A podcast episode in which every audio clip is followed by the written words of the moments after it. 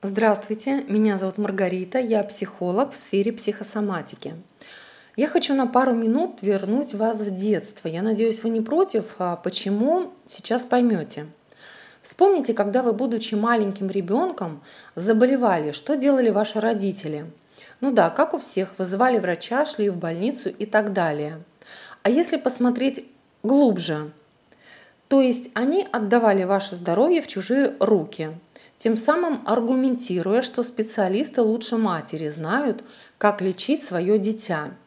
Если обратиться к психологии, то это перекладывание ответственности. Если что, то виноваты они, те самые специалисты, которых мы сами назначили главными в судьбе нашего ребенка.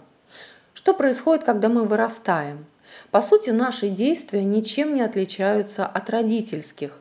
Перекладываем ответственность на тех, у кого якобы на это есть право. Точнее, мы сами наделяем этими правами, автоматически признавая то, что не можем справиться и разобраться самостоятельно в себе и своем недуге. Если вдруг диагноз показывает сахарный диабет, к примеру, то звучит это как приговор, так как он бывает разных стадий. Необходимо ставить себя на учет, постоянно держать контроль, наблюдаться у врача и так далее. А если все вышеперечисленное убрать, то какова была бы ваша позиция? В наше время уже давно пора задуматься, почему наши болезни приводят туда, где мы чувствуем себя ребенком, а значит отчасти жертвой. Ну, то, что нам пора всем взрослеть, это и так ясно. И если уж я взяла пример с сахарным диабетом, то на нем и продолжу. Позиция взрослого человека – это не бежать и не начинать, грубо говоря, впихивать в себя разного рода таблетки и БАДы, а для начала понять – что делает эта болезнь с вами? Верно, она ограничивает нас в сладком, то есть в сахаре. Употребляя его до такого количества, что внутренний орган дал сбой, уже говорит о том, что сладкого внутри так много, что снаружи будет горько. Это прям огромными буквами сигнализирует то, что вы перестали чувствовать вкус этой жизни. Загрузили себя чем-то лишним и теперь нужно разгрузить.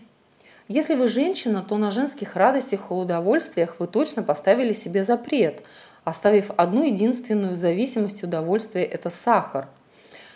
Я думаю, достаточно спича, писать и рассуждать можно еще долго, но смысл лить воду, когда есть конкретный спектр действий. Первое. Необходимо начать очищать свой организм, желудочно-кишечный тракт, затем печень.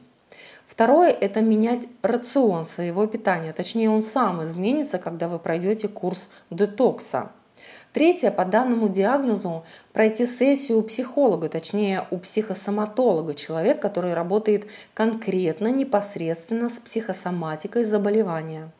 И четвертое. Разобраться в своей природной конституции, с которой вы точно узнаете, что вы и кто вы, и что для гармонизации вашего тела и состояния лучше и полезней употреблять в пищу. Помощь вам специалист по аюрведе. Уверена, что вы видите разницу действий в начале моего подкаста и сейчас.